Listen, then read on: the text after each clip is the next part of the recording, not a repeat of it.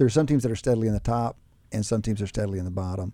And I, I, in my analysis, that's just not the case. That now you're asking a little bit of a different question. Um, you can ask, for example, you know, you basically some form of the analysis of, did teams who drafted well last year again draft well this year? And they just don't. I mean, there's just there's a year there's no year to year persistence.